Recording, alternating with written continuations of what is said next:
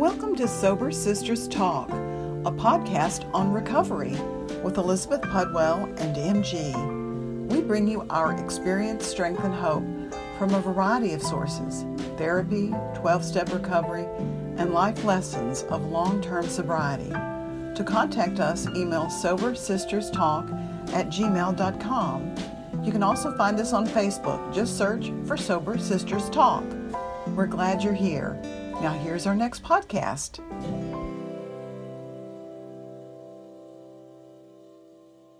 Also, we'd love to invite you to a Zoom meeting this Friday night at 6 p.m. Central Standard Time. If you're interested, email sobersisterstalk at gmail.com and we'll send you the meeting information and password. We hope to see you this Friday. Hi, everybody. This is MG. And I'm Elizabeth Pudwell. And together we are Sober Sisters Talk. Welcome. Welcome, you guys. So it is Friday, July 9th, and Elizabeth and I are meeting right before our Friday night podcast. We'd love for you to join. You've got the information on the earlier part of this um, recording. So it's part of our ritual. And tonight we've been talking about where to go for help. And initially, when I thought like I needed help, I thought therapist. And that's a great place to start. And my recovery journey began in 1989 when I went to a therapist in Navarre Beach, Florida, and uh, tried to get his help because I was in love with this alcoholic man. And he was like, Yeah. And I was like, I said, I'm smoking a lot of pot. And he said, Oh, that's not that big of a deal. I just made a horrified look, listeners. So let's go get some more. I'm like, I like this therapist. He's telling me all the right things. Funny, it's like, yes, they just go, oh, okay, well, you can go ahead and do that. And you're like, oh, I can? Super. To listen to their own heart, just, you know. And so, and then my sister actually turned me on to Al Anon because she was married to an alcoholic and she'd been going to Al Anon so the first meeting I ever went to was in I don't know what month, but you know, 1989. It was some sometime in August, November, December of 1989. And I remember it was a huge meeting, and there were all these people there talking about their alcoholic, what was wrong with their alcoholic. And I'm like thinking, oh my God, I just got to get rid of this guy. That was my solution. I was like, I never want to come back to this kind of shit ever. And so you know that that those were the first two little you know i went to see that therapist two or three times and then the al-anon meeting. And i was like i got to get out of here. And i eventually like moved out and moved to houston. But that was bef- right after a suicide attempt. So not like, that that's funny but it's hilarious now because i'm like thinking oh my god, how fucked up was I? My god. oh, so, but I'm not going back to that meeting. But yeah, but I mean, it was like I was reaching out for help, and you would think that a therapist and a sister and Al Anon would get me there, but it was really through the grace of God because I didn't end up committing suicide. I ended up actually going and getting high and then moving to Houston the next day. December 12th, 1989. So, but but they they you know laid some like I'm not going to say eggs. That's a horrible thing. That they you know they they gave me some hints as to where help could be. So when I got to Houston, I was um, I moved in with a friend of mine here in Montrose in the heart of the gay ghetto and uh, he was like saying, "You need to go over here to this place, this Montrose Counseling Center. You can get therapy for cheap." And I went there, and they were asking me all these questions about drugs, drugs, drugs. Have you ever done this drug? Have you ever done that drug? Yes, yes.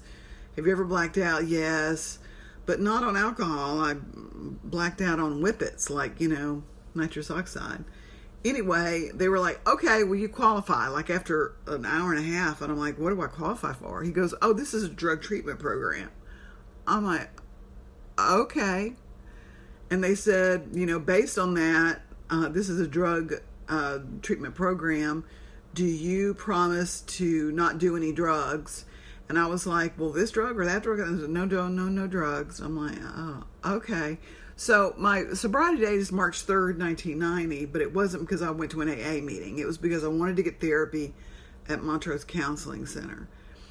And thankfully, I had a fantastic therapist, and I met met with uh, him twice a week, and then I had group therapy once a week, and that really was the good therapy that I needed. So that's sort of like where initially I began to get help. How about you? Well, it's interesting what I recognize when I hear you say that is like you really didn't know what you were looking for. You just wanted whatever you thought would help, you know. And I was kind of in the same spot. So my first bout with therapy was I had rear-ended an 18-wheeler and hurt somebody drinking and driving and the my lawyer said you should probably go to therapy, you know, just to show them that you're you know, doing whatever it takes, you know, to show the, the judge. And so I did. And the, the therapist that I went to was in Baytown, and she kept telling me to go to um, AA. And I was like, like talking to me like I was an alcoholic or something, you know? Imagine. they don't know me. I was like, I don't like this therapist, you know? you should have gone to mine in Navarre Beach, Florida. He would have been like, let's drink right now. Light it up. Oh God. So, um, I, I, you know, when I, I, when I went to, when I, when I, when I really realized I needed help, I'd already been in, um, I was, I'd already been to jail. I'd done my, um, my six weeks um, as a condition of my probation, and I got out, and I was assigned to this. Um, they called it a class, but it was really just a, like everybody in there was just doing time. They were just hanging out, and I met this guy in there, and I, we were kind of like friends, and um, there was a, a, guy that was in AA that was leading it, but everybody just sat in there and talked, and they weren't really doing anything. There wasn't any format to it, no real discussion. And I remember sitting there thinking, uh, uh this isn't going to work. I need, I need friends who don't drink on purpose. I need people in my life who are, you know, abstaining from alcohol on purpose. And that's when I started going to AA.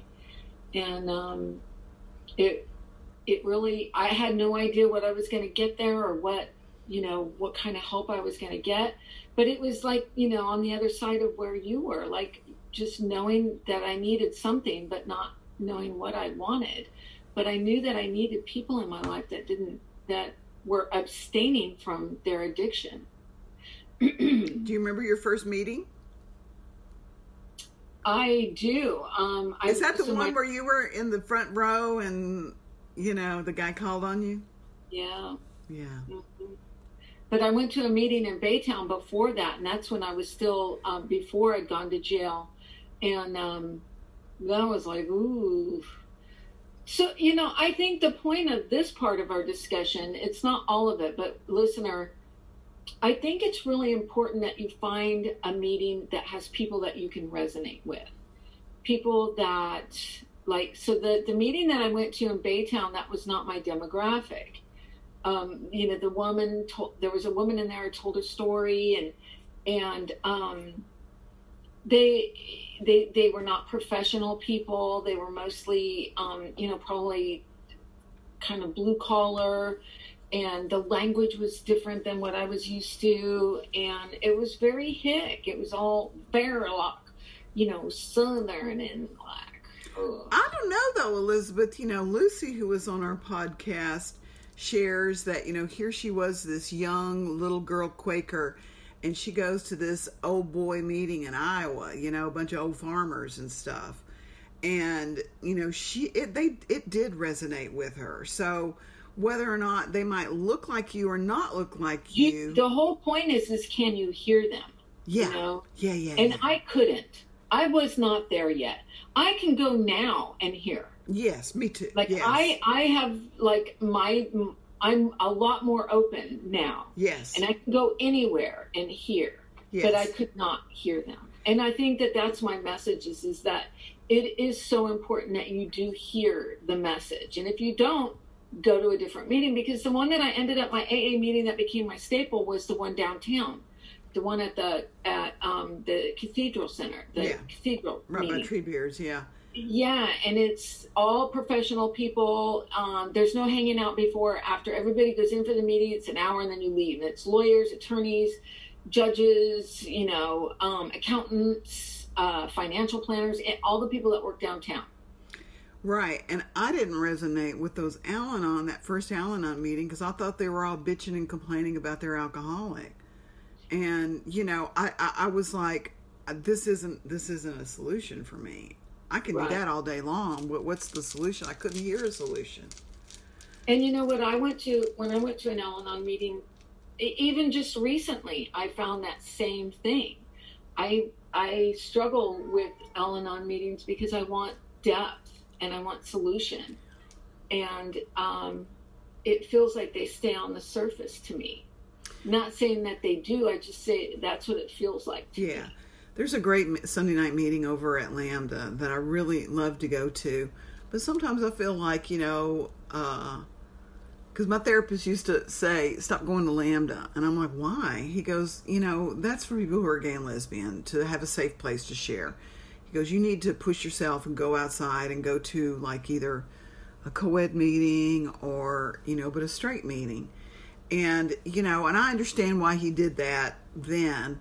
But for now, you know, that meeting does have a lot of depth. It does have a lot of co- recovery. So I think I might check them out. And they also have like a, a Wednesday night double winners meeting at 6.30 that I might go check out. So, you know, because I, I, you know, right now with some stuff that's going on with my family, I really need that specific support for that technology you, you know the technology that they offer. You know for example they're really big on acronyms like the four m's of al-anon. Don't mother don't manage don't manipulate or martyr. You know don't try stop it. What are you doing? Don't don't go don't drive down there to clear lake and like try to get his a key so you can go get a copy you know in case he dies and you need to get into uh, stop it. Is he asking you to do that? No. So you're trying to manage the situation you Yeah, know? no, I'm. I got the same disease. Right. You know, I can't mother him. I can't say, "Well, did you did you make that doctor's appointment?" Well, don't you think you should? No. Uh-uh. I'm not going to martyr. I'm not going to say, "Well, here, move in with me and let me take care." No. Don't manage, don't mother, don't manipulate. And I was the product of manipulation. My other sister manipulated him into doing something, and I ended up getting my feelings hurt. And I was like, there she is, getting in there trying to like, you know, run her racket. So, you know, like those those those little things that can really help me to remember, hey, hey, hey. oh, I like that other one that says, "Does something need to be said? Yes. Does something need to be said right now? Yes. Does something need to be said right now by me?" Right. And that's one that I recently had to practice with the situation that I'm dealing with. And, you know, I'm really big about like thinking about where I'm at. So I had a situation with a family member that I needed to discuss. And I have to like sit and think about it. Okay, like who do I know? And I, you know, that I, that has dealt with this. And so I called my sister because that is the person. First of all, I know that this sister is going to be really fucking honest with me, like brutally honest. You know, she doesn't hold any punches. She's not, you know, doesn't say something because she doesn't want to hurt my feelings. She says it. And I needed that. And then also, she's dealt with the same situation, and she's on the other side, and her situation with her family member is like so much better. And I want that. And the advice that she gave me, her, you know, she called me back today and she told me, you know, I've been thinking about what we talked about. And she said, you know, our father um, was just like this. And our father would get mad, like he would ostracize people, like kick them out of their life, you know, if you didn't do something or act the way he wanted you to. He would just like close the door. And, um, you know, I don't want to handle things that way.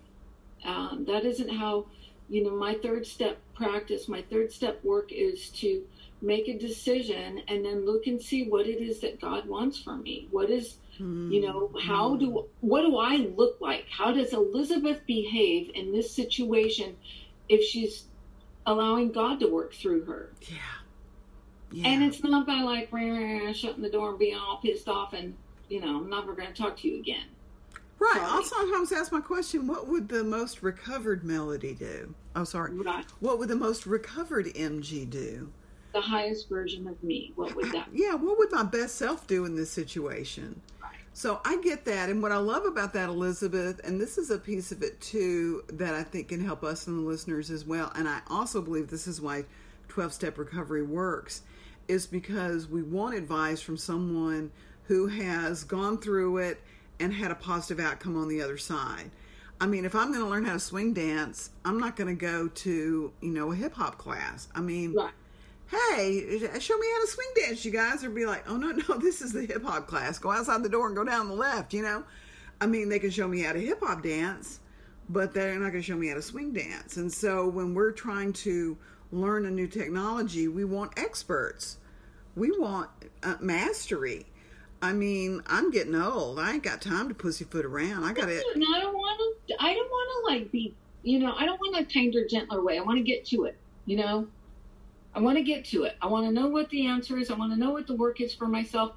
And that is exactly the inf- the feedback that I got from my sister. It was like, here, this is probably the work you have to do. And I was like, you're right, you know? Yeah. And as much as hard as it is, and as much as I don't want to do it, she was right. And you know, I did the same thing with money. Like when I was struggling financially, I started going to DA and I was struggling with some stuff with um, one of my kids. I was enabling that kid. I was help bailing him out whenever he needed it. And I went to the meeting and I shared that. And I had so many people afterwards come up to me and say, call me. And I called one, the one woman that I called. She said, I have a son and I was doing the same thing. And I'll tell you my story. And she did. And I knew by the time we were done, I knew exactly what I needed to do. Wow. Wow. So I guess the message is here is like, first of all, I think it's really important that we're able to, because when I first, when in this recent situation, and maybe you feel like this with your, this situation with your family member, I didn't know what I needed. I just knew I was uncomfortable and I needed a little, I needed to be able to process something, to talk. And the piece of it was, Elizabeth, is that you were unwilling to stay in that discomfort. And so I was willing because I that resonates with me because you know I was no longer willing to be in that pain any longer. And I mean that's the alternate. I mean we can stay I can stay in my disease easy peasy. You know, when that therapist was like saying, Yeah, smoking pot isn't that big of the deal. I'm like, Great. You know, two months later, I'm, you know, pouring bleach and fucking ammonia in a bathtub. I'm going to kill myself by noxious chemicals. I'm going to kill myself by cleaning. What an Al Anon trip was that? I just imagine my body laying. martyr. The, yeah, martyr for sure being mm-hmm. found in the bathroom and his guilt that I'm putting onto him. Thousands of miles away, she died cleaning your bathroom. Oh my God. You know, get off the stage, drama queen. So, you know, it's like uh, that's the impetus. And I love that phrase, you know, I, we got sick and tired of being sick and tired. And so we became willing to do yeah. something different. And I think that that's a, a key piece of all of this so I, I would say to our listeners, you know, to, when you look for help, don't give up. Like, don't give up five minutes before the miracle. Don't give up five minutes before finding that great therapist. Don't don't give up five minutes before finding that great meeting. And you know what? I did that too. Like one, um, the first outreach call I made when I went to a SLAA meeting, it was horrible. If I would have kept, if I would, if I would, have if I would have like, you know, uh, just been like, uh, it, I mean, it was not good. I did not get the help that I needed. But thank God I kept calling and I kept going and I kept trying. Yeah. And I did find what I needed and I found the help that I needed. You know, I didn't have somebody say, well, how's that feel? Well, fuck, I don't know how that feels. Like, I, I just want to know what, what is it do. feeling? I- I'm like four minutes sober. I don't know what's going on in my head. No, I don't know anything. I'm just trying not to call this motherfucker. You know. Yes, I know. I know. I know. It's not. It, it, and so I do. I do want to tell you, listener. I do remember what that felt like. You know, in the beginning. I led a meeting a couple of nights ago, and I talked about um, like the the gifts, the willingness, and the things that I had to do. And um, I remember, like, I was a mess. You know, I was a mess for a long time, and it was really painful. And there was no instant gratification. It did not happen overnight. I thought I was crazy in the beginning. I used to go to tell my Iris, my therapist, I'd say, "You need to do a lobotomy. Like, can you do that? Can you just like schedule me and take a part of my brain out? I'm fucking crazy. I Yeah. cannot stop." Yeah, You same. know. Yeah. But I just kept doing it over and over. When the thought, when he would come into my head, I would do keep me clean and sober, and I just kept doing it over and over and over again until it stopped. Yeah. And I don't even know when it stopped. I just know there was a gradual easing, Yes. and then, um, you know, there was this time. I remember what I wanted, what I was shooting for, is having that like. I think it's been a half a day, and I haven't even thought about him. Right. I Or mean, it's been a week. It's been and a then month. it was a week and a month, and then now I can say his name or you know, yeah. and it doesn't do anything anymore. Yeah. You know, but it took me a minute, listener, and I just want to encourage you. You're worth it. Stay. You know, give yourself the the gift of. It's the the and and this applies to the situation that I'm dealing with right now with a family member.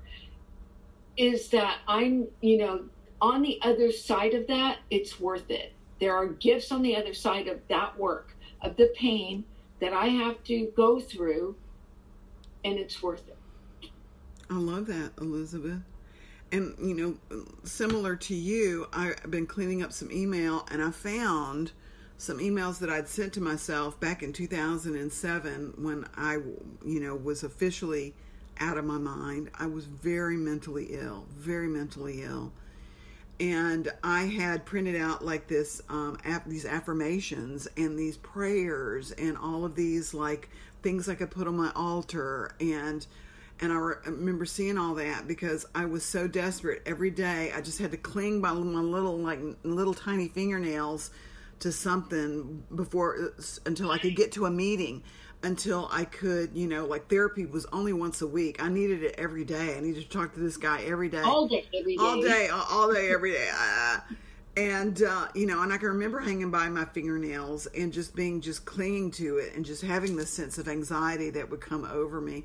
So I get it, you know, and so I'm like, you know, listeners, don't give up. And I mean, uh, today, listeners, you have so many resources. You've got podcasts, you've got YouTube, you've got tons of different books and content available online like that. You're, you know, not meetings. There's Zoom meetings in every city still, and That's you can, right. You know, that's you can right. get to a meeting. You don't have to, you know, go find one geographically. You can get to one on a Zoom, and it will save your life.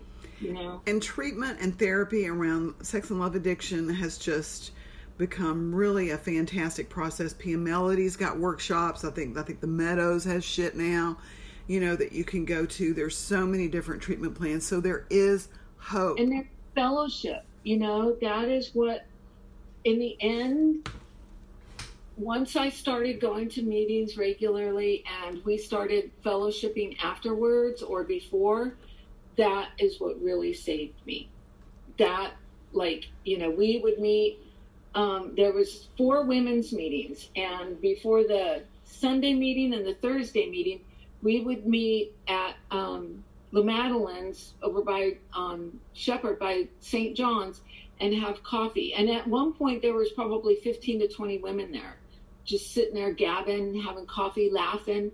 And then we would go to the meeting and we would bring this energy, the same energy in. And, you know, that it made me feel like I was a part of, it made me feel like I was important, it made me feel like I mattered. It made me feel known and people were listening to me and cared about me. And it, it saved me. Fellowship. Amen. Fellowship. And I think that the laughter was key to that for me Oh. because I was so serious and everything was just a train wreck around me. And I just was always crying.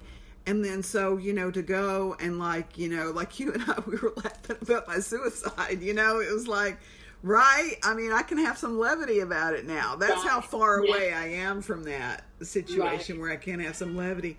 But having people, you know, be like irreverent and laugh about some stuff, it was like, oh yeah, yeah, I can find some humor in this, and that was like uplifting. That it's not all so doom and gloom. Like, sister, you better get your shit straight right now, or you're going straight to hell. You know, it wasn't any of that kind of stuff. I It was like, in hell. Right? It's like, come on, let's go to a meeting. Come on. Yes. Yeah, so fellowship I think is a really big part of it. I think, you know, routine and having um showing up at the same place every time, you know, for me really helped. And um, right, right. And and not only did it help you, Elizabeth, it helps us too, because what you, what you modeled for me is consistency. What you modeled for me is that this is somebody that's going to show up. What you modeled for me was exhibiting someone that I knew that I could trust. Because if you've got the little bag that you're going to like lead the meeting and you have to take the little bag and here's all the little bag with all the shit in the little bag and then the money in the bag. What do you do with the money? Oh, you got to give that to so and so. It's like, oh my God, it's so complicated. Ah, the bag. Ah. And you know, you took the bag and you were like, oh, she's taking the bag. I can trust her with money and, and, you know, commitments and she's going to be at the meeting. And so I was like, okay. And so you modeled for me, well, I can do that little bit too. And so me showing up for a meeting was like the baby steps for me learning how to show up for myself. right. Me learning how to handle these, you know, little donations was, you know, a way for me to learn how to take care of my own money. Uh, you know, it's just a, such a small step, but it's like a glimpse of the higher self, you know. Yes, yes, yes, yes. And we get to practice in this little practice environment before we go out in the world. Right. And then going out in the world, you know, has its own lessons as well. But, you know, that's where I live most of my life now is out in the world. And I really try to do a really good job of taking, you know, practicing these principles in all my affairs. And, you know, I have to say uh, to you and to the listeners that today, even though I still have my chest stuff, my congestion, my cough, my wheezing, I haven't felt this good in years. I've been supplementing and like doing a whole bunch of new things, and I've been feeling really good. And that really paid off at work today because it was super stressful, and people were having little mini meltdowns around me, and I just was good. I was That's good. to. So, you know, keep at it, listeners. Keep looking for the help wherever you can. If it's not place number one, pla- place number two, place number three, keep at it. It's worth it. You're worth it. You're worth it. And so is recovery. Amen. Well, thank you so much, listeners. Until next time. Until next time, thank you. Bye. Thank you for listening to the Sober Sisters Talk podcast. To find our podcast, we're at www.sobersisterstalk.com. We're also on Apple iTunes and on Facebook. See you next week.